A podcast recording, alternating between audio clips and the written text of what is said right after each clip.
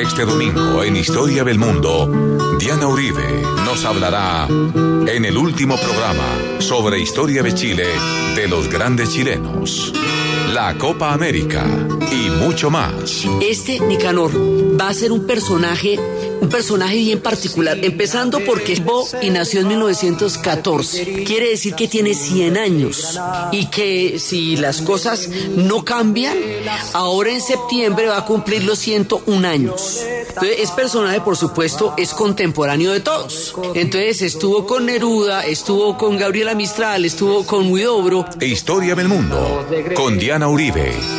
Domingos, 11 de la mañana. Caracol Radio más compañía. Buenas. Les invitamos a los oyentes de Caracol que quieran ponerse en contacto con los programas, llamar al 338-0039, 338-0039 o escribir al email info arroba la casa de la historia punto com, info arroba la casa de la historia punto com, o la página web www.lacasadelahistoria.com www.lacasadelahistoria.com, nuestra página web. Hoy vamos a ver historias de grandes chilenos también. Vamos a ver a Nicanor Parra, vamos a ver a Vicente Huidobro, vamos a hablar de la Copa América y vamos a hablar del Proyecto Alma. Último programa de la serie de Chile.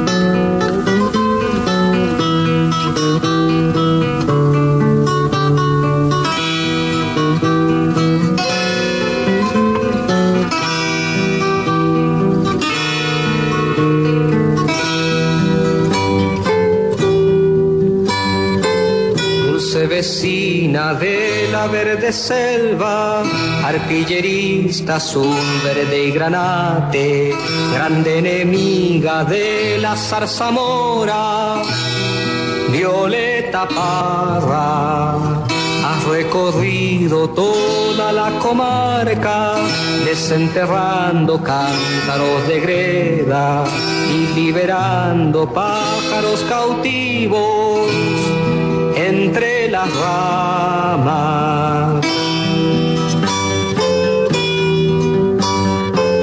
Pero los secretarios no te quieren y te cierran la puerta de tu casa y te declaran una guerra muerte.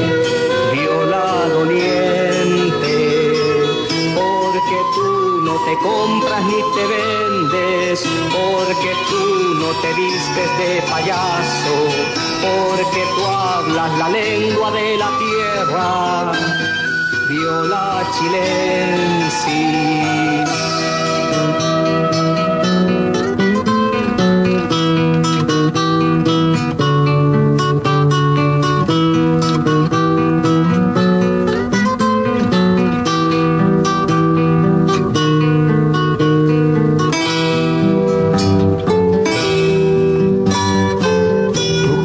Corazón se abre cuando quiere, tu corazón se cierra cuando quiere y tu salud navega cuando quiere.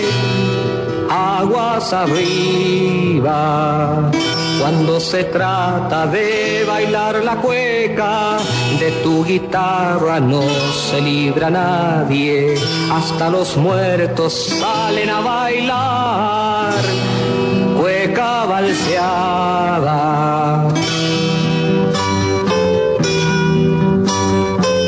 Yo te conozco bien, hermana vieja, norte y sur del país atormentado, Valparaíso hundido para arriba, isla de Pascua. ¿Qué te cuesta, mujer, árbol florido? Álzate en cuerpo y alma del sepulcro y haz estallar las piedras con tu voz, Violeta Parra. Esto que estamos escuchando se llama Defensa de Violeta Parra y es un poema que escribe su hermano Nicanor Parra y que está musicalizado por uno de los de un gran cantante, por Osvaldo Rodríguez, que es el que nos está cantando esta defensa de Violeta Parra. Esta es una manera de continuar con esta viola doliente, con esta viola chilensis, con esta viola que es cueca, como nos dice, eh, como nos dice Nicanor Parra, y para entrar en la primera parte de este último programa de la serie, que es unas historias sobre Nicanor Parra y sobre Vicente Huidobro, porque si hay algo que es perfectamente claro y ha quedado a lo largo de la serie demostradísimo, es la grandeza de la literatura chilena. O sea, es una cantera impresionante de, de, letras en el continente, en su poesía, en todos son los chilenos. Nicanor Parra es un personaje que pertenece a esta familia alucinante que son los Parra, porque es que Violeta es hermana de él, ellos son nueve hermanos, nacieron nueve, uno chiquito que se llamaba Caupalicán se murió. Hijos de Violeta Parra son Ángel Parra e Isabel Parra. Entonces, estos son generaciones, ya por las cuatro generaciones de la cuarta generación de cantantes. Esto es como una cepa de cantautores que resumen la canción popular chilena en su sentido más esencial. Son los Parra con los que hemos estado musicalizando los programas desde el principio de la serie. Este Nicanor va a ser un personaje un personaje bien particular, empezando porque está vivo y nació en 1914. Quiere decir que tiene 100 años y que si las cosas no cambian, ahora en septiembre va a cumplir los 101 años. Entonces, es personaje, por supuesto, es contemporáneo de todos. Entonces estuvo con Neruda, estuvo con Gabriela Mistral, estuvo con Huidobro, estuvo con todo el mundo eh, y, todo el mundo estuvo con él, o sea, y conoció muchos chiles y conoce muchos chiles porque ha vivido pues un siglo. Entonces ahí todavía está vivo con sus 100 años Nicanor Parra. Este personaje es un tipo multifacético. Él nació en Sandoval, en San Fabián y él lo que va a estudiar es física y matemáticas. Y como físico y matemático va a escribir un cancionero sin nombre, va a publicar ejercicios retóricos, va a meterse en el Instituto de, eh, Internacional de Educación en la Universidad de Brown para aprender mecánica avanzada y va a ser profesor de matemáticas de números racionales en el Instituto Pedagógico de Chile y va a estar va a ser profesor interino en la Escuela de Ingenieros y es este personaje, ingeniero, profesor de números racionales, físico, el que va a crear el antipoema. Es este personaje el que va a leer a T.S. Eliot, a Ezra Pound, a Blake, a Dylan, el que va a tener una gran cantidad de contacto con la poesía. Y él tiene la idea de que la poesía debe volverse a acercar a la gente que la poesía es un poco en el sentido de Benedetti, pero mucho antes, porque pues este es de antes, todavía de, antes, y él empieza a darle a la poesía una, una manera de ser escuchada con bastante cotidianidad la vuelve una cosa cotidiana. Eh, hace una, una revista y una colaboración que se llama Quebrantahuesos y empieza a ganarse, a ganarse premios, premios por sus antipoemas, premio y que a, los 100 años como que hizo una antifiesta. Este es un personaje también de esa increíble irreverencia de Violeta Parra que en la canción le va contando. Fíjese, al comienzo de, de esta, de, de esta primera poema, cómo le va diciendo a ella que ella es una, irreverente, él también que todas esas cosas que le dice a ella también son características suyas y le hace un homenaje completamente maravilloso a ella. Y él empieza a publicar su libro Cueca Larga, obras gruesas y, se gana luego mensajes en botellas, luego recibe eh, becas en el Guggenheim, publica artefactos en forma de postales, tiene una, una soye con la poesía, por ejemplo, tiene una de, publica chistes para desorientar la poesía. Es una manera, o publica también hojas de parra. Sí, y le han dando títulos de honoris causa, premios latinoamericanos de Juan Rulfo. Es un personaje que va a tener a lo largo de su vida muchísimos reconocimientos en esa obra poética eh, de una manera tan distinta a como la poesía se, se, concebía, sobre todo en el tiempo en que él empezó, se la vamos a escuchar eh, alguna parte de sus poemas, vamos a escuchar El hombre imaginario. El hombre imaginario vive en una mansión imaginaria, rodeada de árboles imaginarios a la orilla de un río imaginario. De los muros que son imaginarios, penden antiguos cuadros imaginarios, irreparables grietas imaginarias que representan hechos imaginarios ocurridos en mundos imaginarios, en lugares y tiempos imaginarios. Todas las tardes, tardes imaginarias, sube las escaleras imaginarias y se asoma al balcón imaginario a mirar el paisaje imaginario que consiste en un valle imaginario circundado de cerros imaginarios. Sombras imaginarias vienen por el camino imaginario, entonando canciones imaginarias, a la muerte del sol imaginario. Y en las noches de luna imaginaria sueña con la mujer imaginaria, que le brindó su amor imaginario, vuelve a sentir ese mismo dolor, ese mismo placer imaginario, y vuelve a palpitar el corazón del hombre imaginario. Y tiene unas historias bien bravas, un de, de los antipoemas, tiene un autorretrato desde sí mismo como profesor. Considerad muchachos, este gabán de fraile mendicante, soy profesor de un liceo oscuro. He perdido la voz haciendo clases. Después de todo o nada, hago 40 horas semanales. ¿Qué les dice mi cara bofeteada? ¿Verdad que inspira lástima mirarme? ¿Y qué les sugiere estos zapatos de cura envejecidos sin arte ni parte? En materia de ojos, a tres metros no reconozco ni a mi propia madre. ¿Qué me sucede? Nada. Me los he arruinado haciendo clases. La mala luz, el sol, la venenosa luna miserable. ¿Y todo para qué? Para ganar un pan imperdonable, duro como la cara del burgués, con olor y con sabor a sangre. ¿Para qué hemos nacido como hombres si nos dan una muerte de animales? Por el exceso de trabajo a veces veo formas extrañas en el aire. Oigo carreras locas, risas, conversaciones criminales. Observad estas manos y estas mejillas blancas de cadáver, estos escasos pelos que me quedan estas negras arrugas infernales. Sin embargo, yo fui tal como ustedes, joven, lleno de bellos ideales. Soñé fundiendo el cobre y llamando a las caras del diamante. Y aquí me tienen hoy, detrás de este mesón inconfortable, embrutecido por el sonsonete de las 500 horas semanales. Esto es una, digamos, una, un autorretrato muy fuerte de lo que es un magisterio no reconocido y no bien remunerado a lo largo de los años.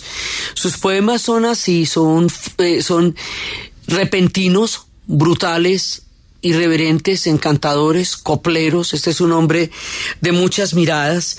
Vamos a escuchar otra parte de él que dice Soliloquio del individuo, un pedazo, una, un fragmento de Soliloquio del individuo de una creación del hombre y su mundo. Soliloquio del individuo. Yo soy el individuo. Primero viví en una roca. Allí grabé algunas figuras. Luego busqué un lugar más apropiado. Yo soy el individuo. Primero tuve que procurarme alimentos, buscar peces, pájaros, buscar leña. Ya me preocuparía de los demás asuntos hacer una fogata. Leña, leña, ¿dónde encontrar un poco de leña? Algo de leña para hacer una fogata. Yo soy el individuo. Al mismo tiempo me pregunté, fui a un abismo lleno de aire, me respondió una voz, yo soy el individuo. Después traté de cambiarme a otra roca. Allí también grabé figuras. Grabé un río, búfalos, grabé una serpiente. Yo soy el individuo. Pero no. Me aburrí de las cosas que hacía. El fuego me molestaba. Quería ver más. Yo soy el individuo. Bajé a un valle regado por un río. Allí encontré lo que necesitaba. Encontré un pueblo salvaje, una tribu. Yo soy el individuo vi que allí se hacían algunas cosas. Figuras grababan en las rocas. Hacían fuego. También hacían fuego. Yo soy el individuo. Me preguntaron que de dónde venía. Contesté que sí. Este personaje, yo soy el individuo, va construyendo y construyendo diferentes etapas de la humanidad. Luego empieza a hacer las ciudades, luego empieza a llenarlas de artefactos y luego empieza a llenarlas de tiempos y de ocupaciones y de oficios. Y esto es una evolución cíclica, hablando del individuo, hasta llegar al punto en que nada tiene sentido, en que se llega a la modernidad última. Como le digo, este hombre conoció mucho tiempo, mucho, mucha historia, y cuando ya llega al punto donde nada tiene sentido, le dan ganas de escribir esta historia del individuo en retrospectiva. Le da ganas de hacerla más bien desde el sinsentido final a llegar a la primera roca que grabó y a las primeras pinturas que hizo en las cuevas, siendo él el individuo. Pero mientras va a hacer eso se pregunta si eso tiene sentido. Y se, y se dice a sí mismo que no lo tiene que tampoco eso tendría sentido ni siquiera en retrospectiva, y sigue afirmando que él es el individuo. Nicanor Parra es un mundo, es un universo, es una parte también de todo lo que estamos recorriendo de este Chile lleno de maravillas, lleno de personajes fantásticos. Nicanor Parra es una invitación para meterse en estos antipoemas, en los poemas para combatir la calvicie. Siempre tiene estas historias, coplas vivas que va leyendo en los diferentes escenarios del mundo entero que ha conocido y lo ha conocido a él. Con Nicanor Parra empezamos esta fase de entrar en este pedazo de los chilenos grandes y ya en nuestro último programa. Con él hacemos esta, esta entrada al mundo de los Parra que lo hemos, los hemos estado teniendo con nosotros una y otra vez a lo largo de la serie chilena. Ahora vamos para terminar este abrebocas, porque obviamente este hombre es un universo y nosotros estamos terminando, vamos a escuchar, compuesta por Violeta Parra, cantada por Mercedes Sosa, para dejarla en el alma y en el corazón, me gustan los estudiantes.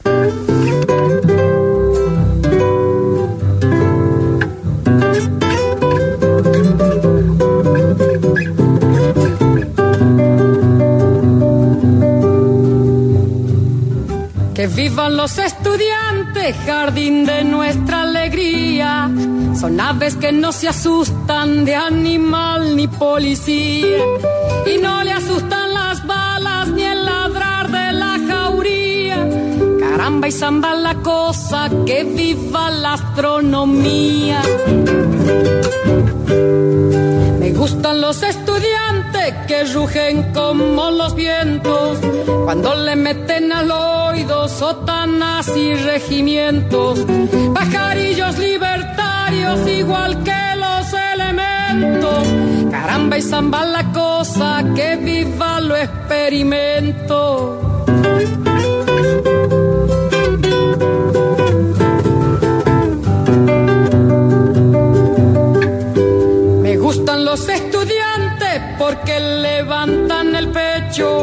Cuando le dicen harina, sabiéndose que es afrecho, y no hacen el sordo mudo cuando se presente el hecho. Caramba y zamba la cosa, el código del derecho. Me gustan los estudiantes porque son la levadura, el pan que saldrá del horno con toda su sabrosura para boca Caramba y zamba la cosa, viva la literatura.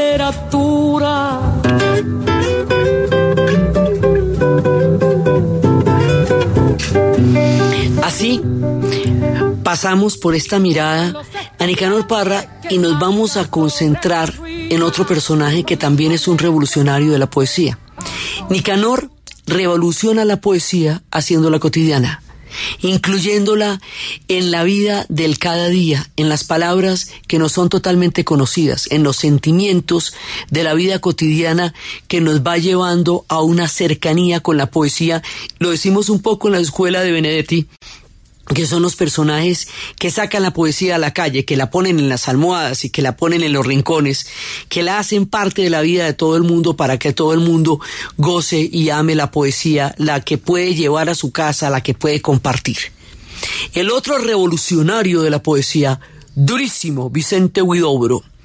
Vicente Huidobro es un personaje muy distinto a todo lo que hemos visto, pero es un personaje bellísimo. Vicente Huidobro vive, pues como les digo, como Nicanor Parra todavía está vivo, entonces todo el mundo es contemporáneo de él. Diríamos que este tipo es primero, pero pues ¿quién es primero de alguien que tiene 100 años? Eso no, no nos queda tampoco tan claro. Vicente Huidobro tiene otra visión completamente diferente de lo que va a ser la poesía. Él nace en 1893 y empieza los estudios de literatura. Este sí estudió literatura en la Universidad de Chile. Vicente Huidobro es un tipo de una posición económica privilegiada, lo que le permite viajar a París. Cualquiera diría que tan chévere viajar a París, pero no, fue en 1916, hombre, en la Primera Guerra Mundial. Entonces, pues ahí no era chévere estar en París por muy glamuroso que suena que se puede viajar allá.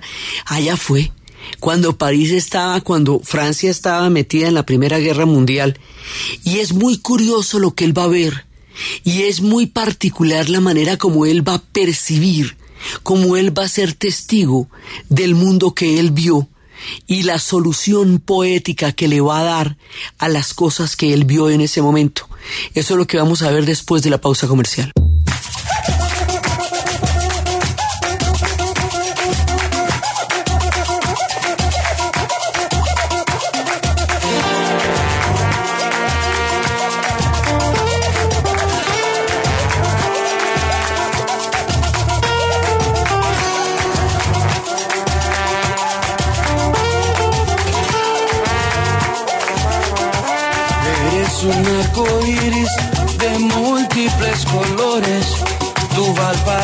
Puerto principal.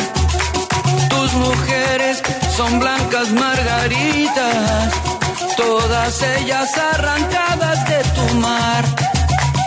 Al mirarte de playa ancha, lindo puerto, allí se ven las naves al salir y al entrar.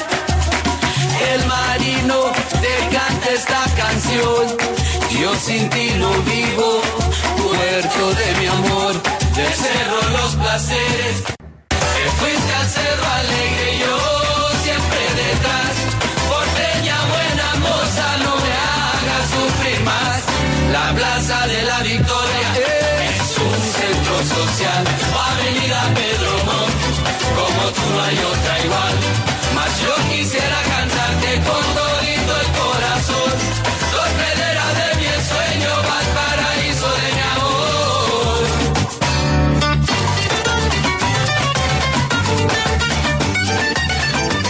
Vicente Huidobro intenta hacer una cosa totalmente nueva y revoluciona la poesía y crea como un punto de partida, un pronunciamiento, una, una declaración profunda de la poesía chilena. Él crea el movimiento que se llama el creacionismo. Él quiere fundar una poesía que tenga un lenguaje propio, alejado de las demás influencias. Y cuando él estuvo en la Primera Guerra Mundial, y después va a entrar en contacto con los surrealistas y con el Dada, es decir, con las vanguardias de los años 20, hay que tener en cuenta una cosa. El surrealismo y el Dada tienen la marca profunda de la amargura de la Primera Guerra Mundial. El horror, el espanto, lo inarrable, lo inimaginable, el suicidio de la razón. Eso lo hemos dicho muchas veces en Historia del Mundo y hemos dicho muchas veces que ellos son los únicos de narrar, capaces de narrar en su poesía y en su arte el horror que no tenía palabras posibles de lo que había sido la Primera Guerra Mundial.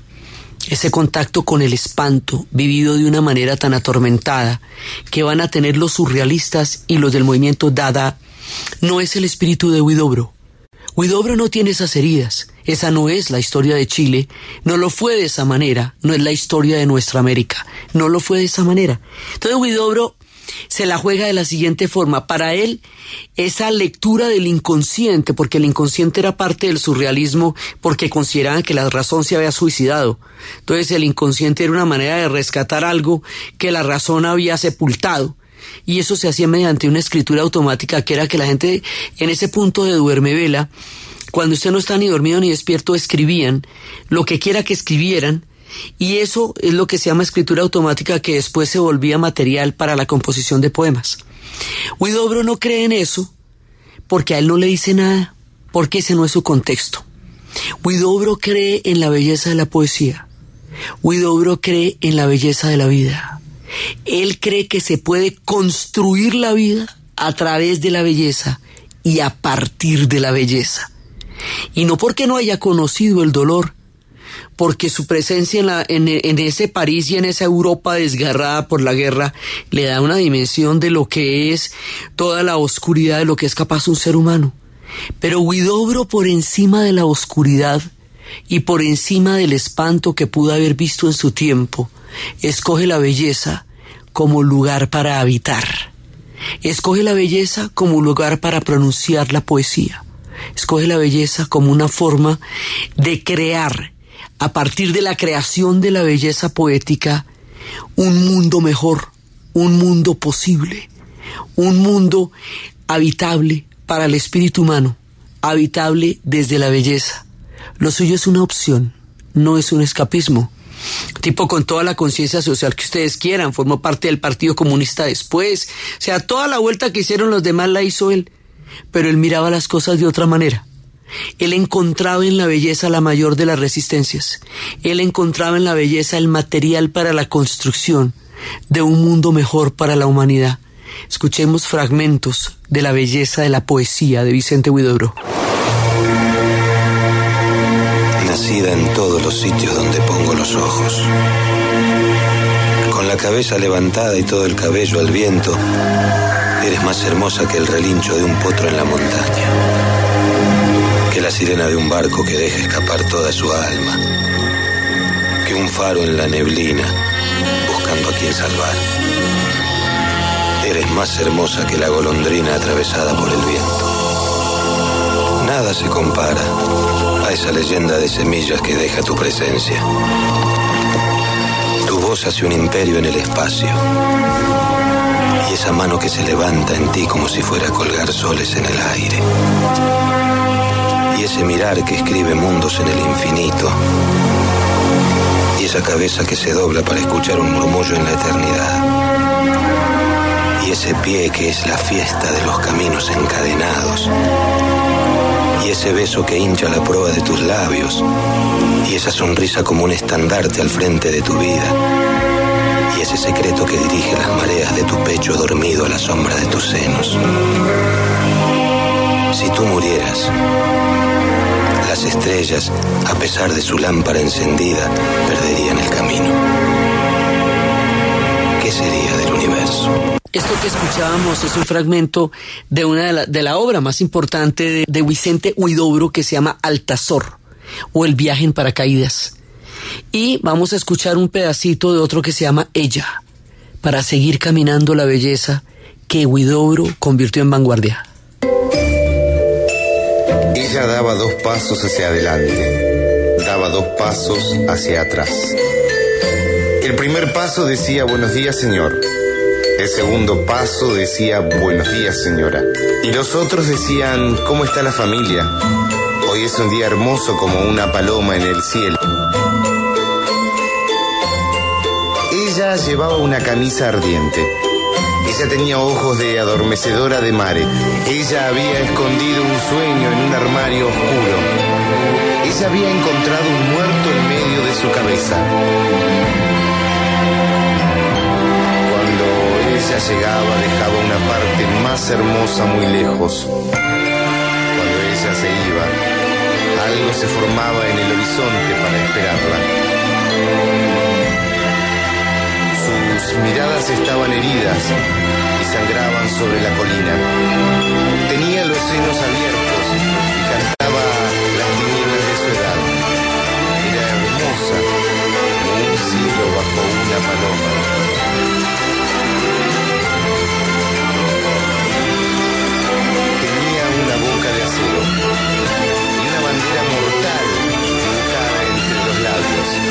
Reía como el mar que siente carbones en su vientre. Como el mar cuando la luna se mira ahogar. Como el mar que ha mordido todas las playas. El mar que desborda y cae en el vacío en los tiempos de abundancia, cuando las estrellas arrullan sobre nuestras cabezas, antes que el viento norte abra sus ojos. Era hermosa en sus horizontes de huesos, con su camisa ardiente y sus miradas de árbol fatigado, como el cielo a caballo sobre las palomas.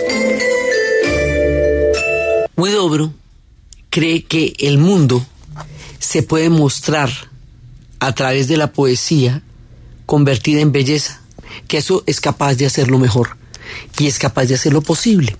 Entonces hace caligramas.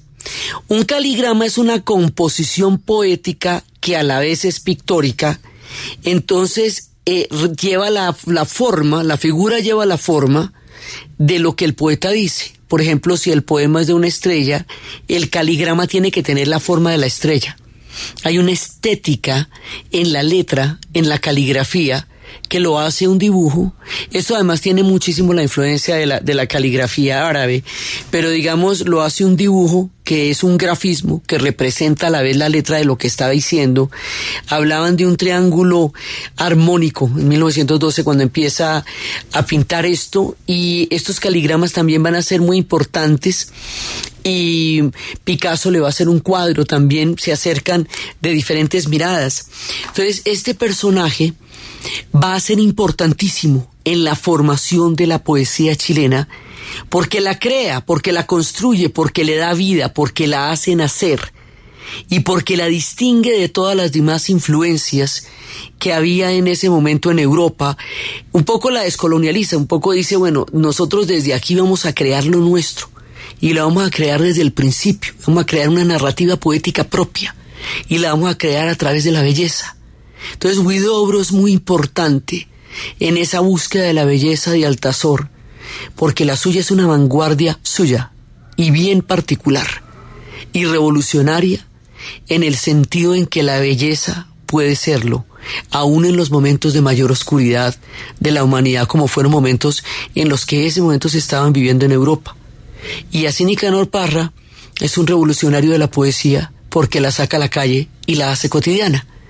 Hay muchísimos más escritores, novelistas, poetas chilenos contemporáneos y de, las grandes épocas porque lo que les digo, queda claro que es un país de poetas, de escritores que en la cultura popular, que en el folclore, que en la lengua, son enormes. Son gente gigantesca. Aquí hemos mencionado algunos, tal vez los más reconocidos a lo largo del tiempo, pero es muchísima la gente. Las antologías poéticas chilenas actuales están llenas de figuras maravillosas novelistas nuevos que están ahora narrando esto Chile contemporáneo nos llenan de asombro también. Esto era un poco la mirada desde las letras y desde el folclore chileno porque es parte de lo que los hace grandes. La razón por la cual nosotros nos metimos en, el, en la historia de Chile, el contexto histórico en el que nos metimos en la historia de Chile empezó con el primer partido de la Copa América. Y resulta que la Copa América es la más antigua de todas las contiendas nacionales de fútbol. Tiene casi 100 años. En, en, el 2016 va a cumplir 100 años. La iniciaron en Buenos Aires para conmemorar el centenario de su independencia.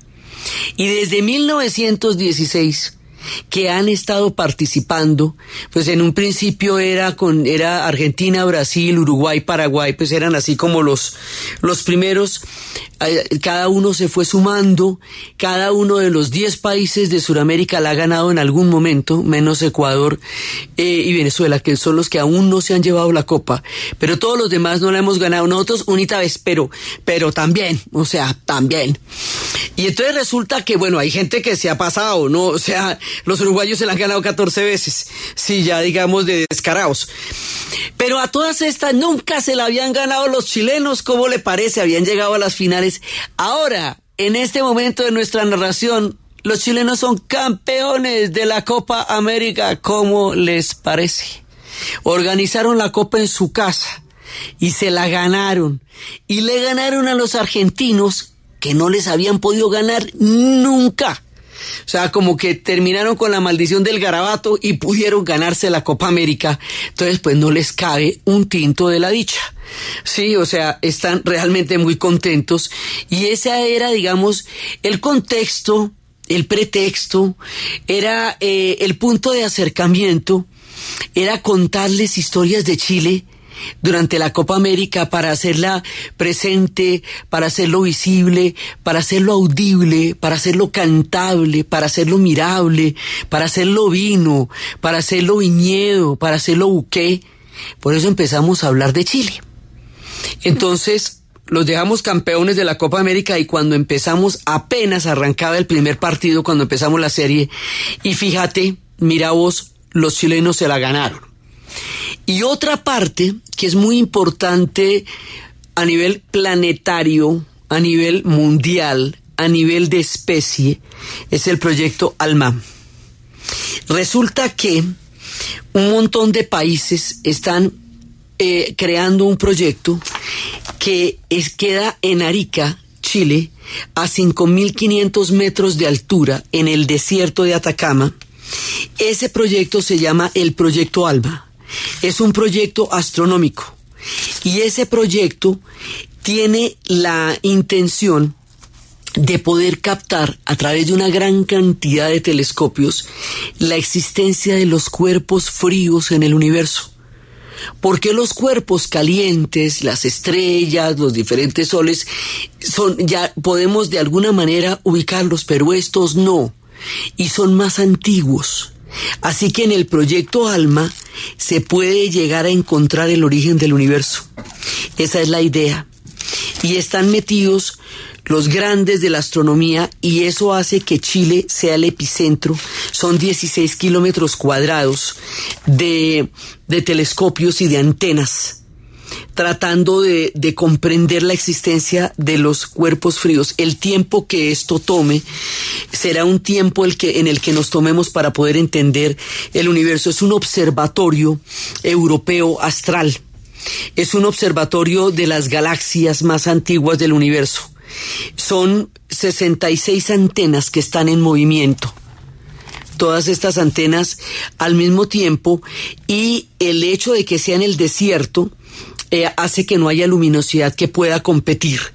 Y el hecho de que sea a esa altura hace que haya la menor interferencia atmosférica posible. Y la idea es construir un, un, telescopio absolutamente gigantesco. En el 2013 se inauguró este proyecto. ALMA es una sigla de Atacama, Large, Millimeter and Submillimeter Array. Es uno de los avances científicos más importantes. Es el observatorio más grande que hay en Tierra, o sea, en la superficie terrestre del planeta. El observatorio más grande que tenemos en la actualidad es el proyecto ALMA. Es aquí en Chile donde se está empezando la gran búsqueda de la especie humana para entender el origen del universo. Eso es una cosa de importancia planetaria. Y está metida mucha gente en esta gran investigación y eso hace que los astrónomos chilenos se vayan creando de una vez para tratar de entender el origen del universo. Esto es colosal. Pues están pasando un buen momento de su historia. Se ganaron la Copa América. Están en el centro del universo. Chile también tiene otro, otro, otro rasgo por el cual se le ha conocido muchísimo, un evento que en el continente es muy conocido, que es el Festival de la Canción de Viña del Mar. El Festival de la Canción de Viña del Mar lo empezaron en 1960, lo interrumpieron durante los años de la dictadura, en, eh, al finales de los 70 y entre los 80 porque en tiempos de Pinochet no se podía ir por allá. Estuvo interrumpido un rato y luego volvió.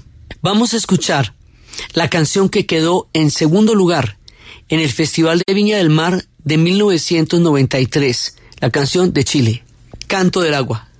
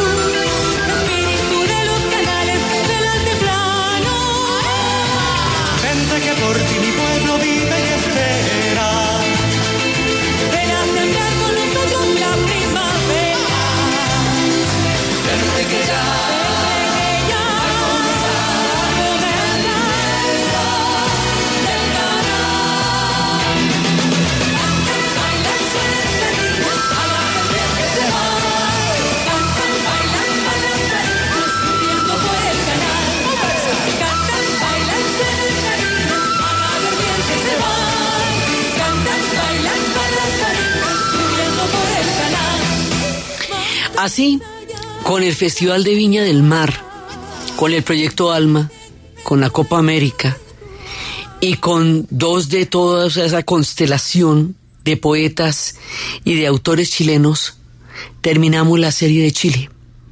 Terminamos la serie de un país que al entrar en él, entramos en nosotros. Terminamos la serie de un país que nos remite a los momentos vívidos de nuestra propia historia como América Latina. Cada vez que nos metemos en uno de estos países, nos estamos metiendo en nuestro propio espacio, porque somos parte de una entidad cultural enorme que es América Latina, porque su poesía es la nuestra, porque sus vivencias también son las nuestras, porque su historia nos ha influenciado y la nuestra los influencia, porque compartimos un mismo espacio, una misma cultura, un mismo idioma, un clima cósmico, un mundo muy particular, que es el mundo de América Latina. Por eso cada vez que entramos en uno de estos países, estamos entrando en nuestra casa, estamos entrando en la casa de nuestros hermanos.